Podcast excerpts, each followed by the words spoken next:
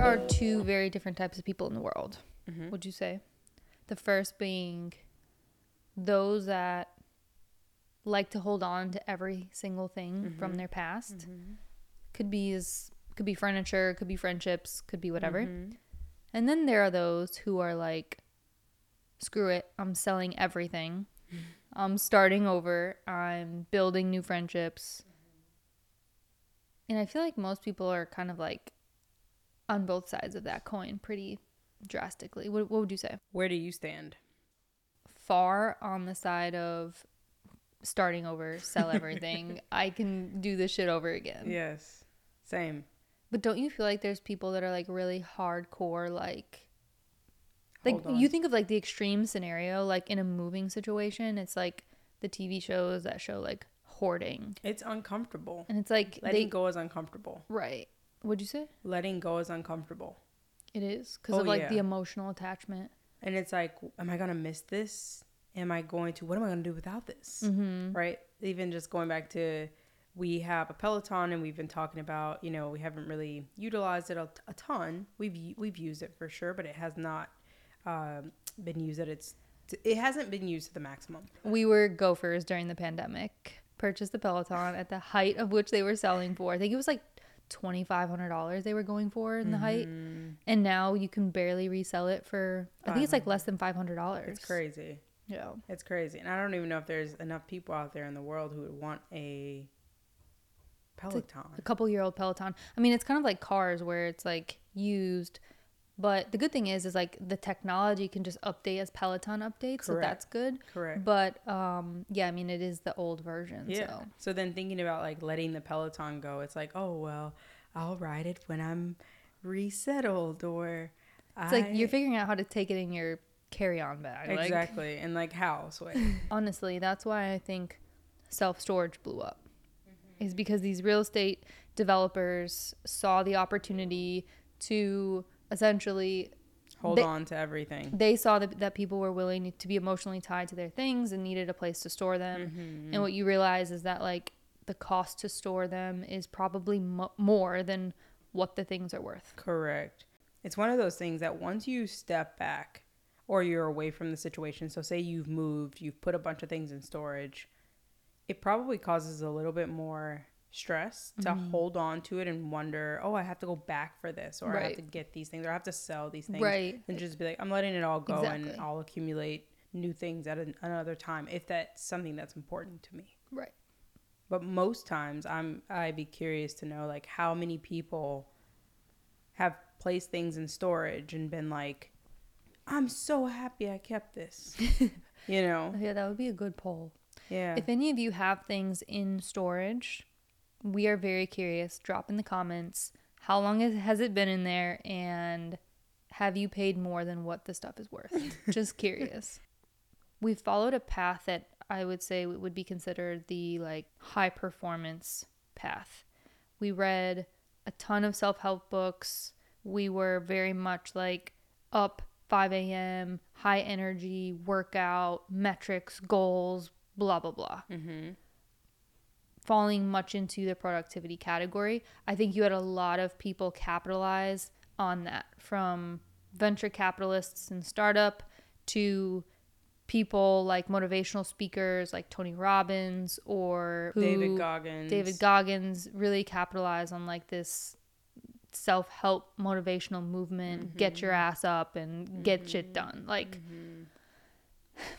And that's what everybody was everybody was leaning into how how much can I get done and how well can I do it? And I think people were people were buying it in loads because it seemed like the route to clarity. Mhm. It was like, oh, if I follow this, if I follow this path that that's being mapped out, or if I lean into productivity in a in a manner that it's being sold to me, then I'll achieve whatever it is I'm setting out to achieve. And Yep. I, I do think it it can be significant for output if output is something that you're prioritizing. Mm-hmm. I also feel that it can be a bit unhealthy to Yeah. constantly beat people over the head with productivity. Exactly. And that's where I feel like, and maybe it was the pandemic that really changed a lot of this. It, it just broke the cycle Mm-hmm. of this glamorized corporate nine to five, going to the office every day with briefcase and loafers and heels. And Mm-hmm. I think people really got a taste of like,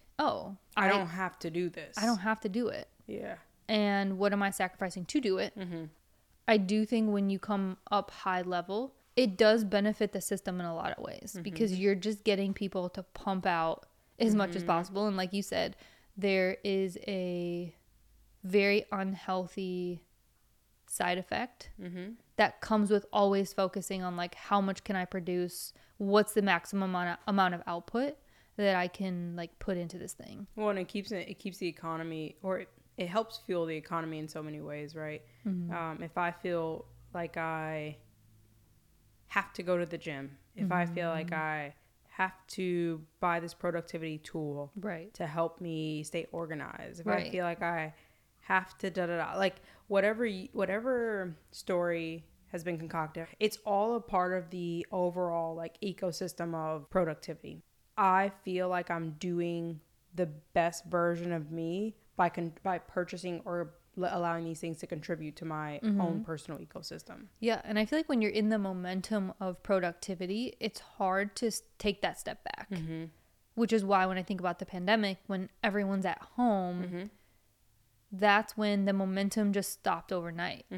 And now you were just like stuck at home, and that's why you saw so many people pick up new crafts, like sewing and baking was like massive during the pandemic. But oddly enough, that's also when tool, productivity tools from a startup lens became very relevant. Mm-hmm. Okay, now you're at home. How do you keep up with work and personal life?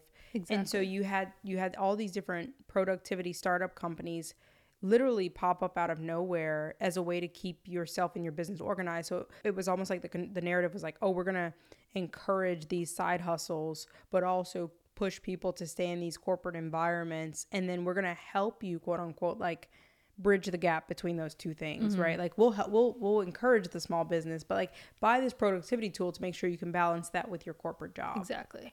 So now I think we're at an interesting intersection where you kind of see the productivity era phasing out. Mm-hmm. I think people are becoming less interested in how many goals can they set. How many deals can I close? Right. It's all a part of that same like the same energy. which is very like systematic. It is there's not a lot of creativity that goes into that, right? It's just very much like follow these metrics and at some point if you follow them close enough, you will achieve the result that you're looking for. Correct. So when you think of the productivity era and how that was very results driven, you were doing you were being productive to achieve a result.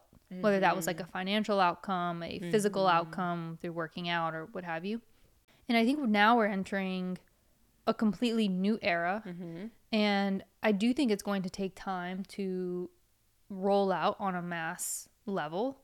But it feels as though over the last two to three years, we have, it's really been this emergence of the creativity era. Mm-hmm. And people are tapping into the creative sides that when you think about like traditional schooling and education that was really that was really preparing you for the productivity side so now it's like people are trying to figure out okay how do i find out and how do i discover like what am i passionate about that could unlock the creativity inside of me Mm-hmm. because we're not we're not trained to explore that No. at all Well, and I, I think uh, I think for a lot of people, it's like a financial thing, right? It's like how do I create authentically and from a from a genuine place, and still be able to maintain a lifestyle, mm-hmm. right? Whether that's like have a certain home or car or stuff or live in a specific city. So, I think that's a huge part of where the creative bubble right now or the the thing that's being that's being pushed from a creative bubble perspective like or the narrative that's the narrative that's being pushed from a creative bubble perspective i think creator creatives in their natural right are at a place where it's like yeah i would love to be able to like stay in my apartment or home all day and paint mm-hmm. and then be able to sell those to Sotheby's, or I would love to be able to make music authentically and sell that to an audience of 50,000 people. Mm-hmm. But as we know, you don't start there. Right. So for a lot of people who are choosing to or for, for people who are choosing to lean into more of that, that creative side, it is bridging the gap on like what feels realistic. Like I have to live right now. I feel like creatives are at a point now where they're like, hey, like whatever you're paying us is not enough for us to live. Correct, correct. But I, I think now what you're seeing is creatives from every direction are becoming more transparent. Yeah, and I think the creative industry has been gatekept for so long. Mm-hmm. When you think of any corporation, that is still very much based on productivity and output. Social media has continued to unlock this idea that you can become an independent creative. And that's going to look very different than a traditional creative. Yep. Traditional creative once being, you know, writer for a TV show, actor, actresses, again, things you have to go through a corporate structure for Correct. in comparison to becoming a food critic Mm-hmm. on TikTok, amassing over 13 million followers, and becoming essentially a millionaire in 12 months or less. Mm-hmm. I think when we when we talk about becoming and, and really this era unleashing from a creativity perspective, I think it's going to stem a lot more from this idea of the independent creative. Mm-hmm. So, I mean, you you were talking about this the one of the challenges being the financial side. Because when you think about creating, a lot of that does stem from something that you're passionate about Mm-hmm. And understanding that you are not always able to monetize something you're passionate about right off right out of the gate. It really is creating from a, a, a deep place that feels genuine to you. Right. and understanding that you may not be able to benefit from your create your, your creative side it may there may not be an upside there very well may not Mm-hmm. but you know you're fulfilled in doing whatever it is you're doing Mm-hmm.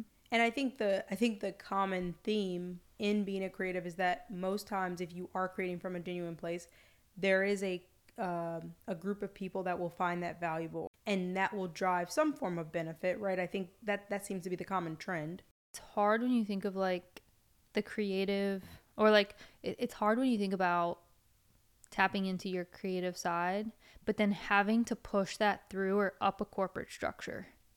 Mm-hmm. right because like i can be a producer i could be a actor actress but the moment that i have to fit into someone's box and for them to tell me like like what i'm doing is either like working for them or not you see what i'm Mhm. saying like yeah how do even thinking about having to push something that i'm from my perspective it's like the utmost creative freedom Mm-hmm. trying to put it into a corporate box it immediately becomes like i feel like that freedom goes away Yeah, it takes it takes away from your ability to authentically create. Once Mm-hmm. someone's critiquing your work for their liking. exactly So you you have to from my my experience like if I'm creating from a very authentic place, no matter what it is, I'm not necessarily interested in putting that into someone else's ecosystem because I know it most often won't fit. mm-hmm.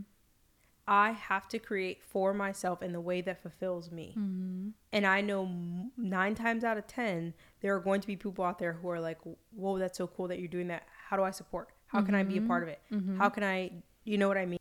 when you think about creating from a genuine place not not from a place to make money off of it or anything like that Mm-hmm.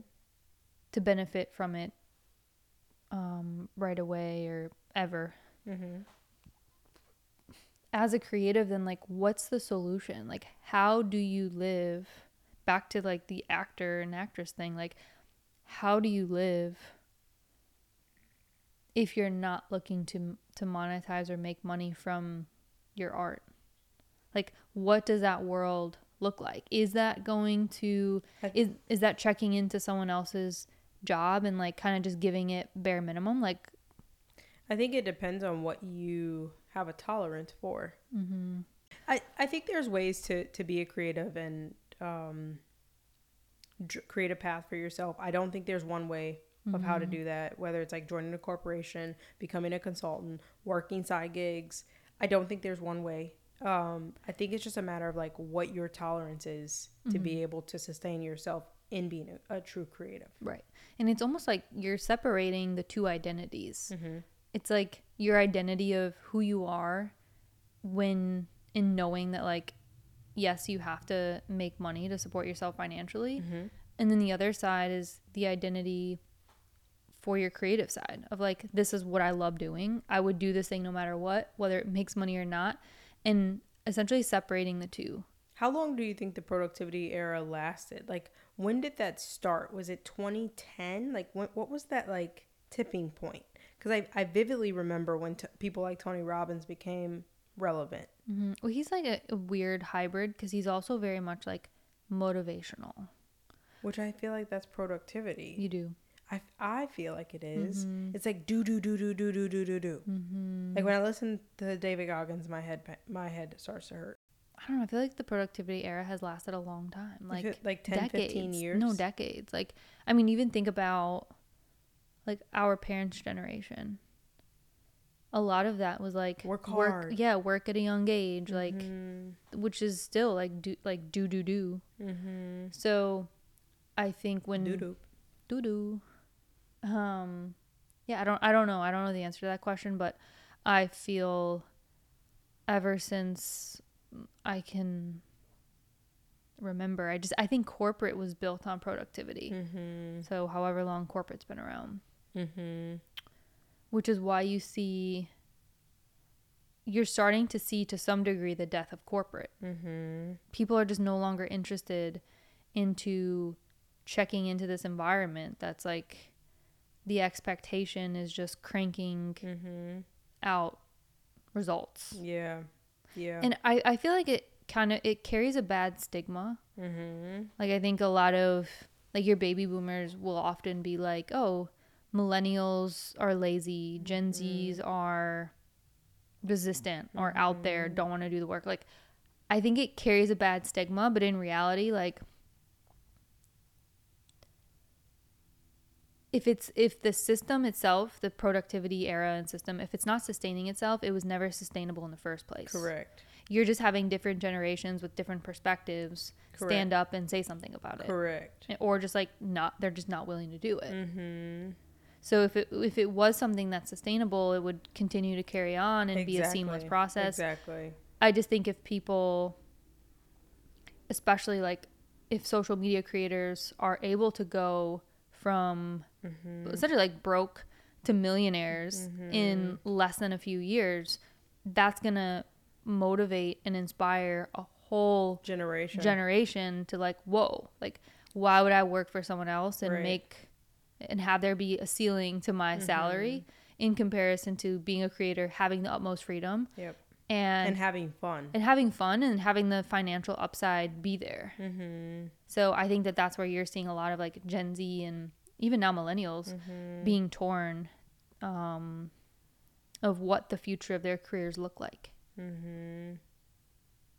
We're at the beginning of the creativity era, and I am fully in support of it. mm-hmm. I I genuinely think that the more that we can separate our identities and beings and how we've defined ourselves as humans away from this idea that we're only worth something if we can contribute to someone else's ecosystem mm-hmm. is so powerful. Mm-hmm. It's it's powerful to take a stance on that. It's powerful to live in your true self and define what your true self is because I think most people have no idea what that means. Right. And to live a life that feels the utmost fulfilling is the new the new trend in my mm-hmm. opinion. Like what makes you truly happy? Oh you don't know go you you can go figure it out. That's what feels the most liberating. Right. But the last thing to add is like, I think it's interesting that even when you look at the financial habits of like baby boomers versus millennials and Gen Zs, you can just tell that baby boomers prioritized saving and finances and just ensuring like that they're in good standing with mm-hmm. the system. Where millennials and Gen Z, it's very much about convenience, happiness, freedom. So it's going to be interesting to see like as priorities continue to shift and evolve, mm-hmm. how that affects the overall system and the different eras that will essentially come and go and evolve. Thank you for tuning in to today's episode. Until next time. Until then.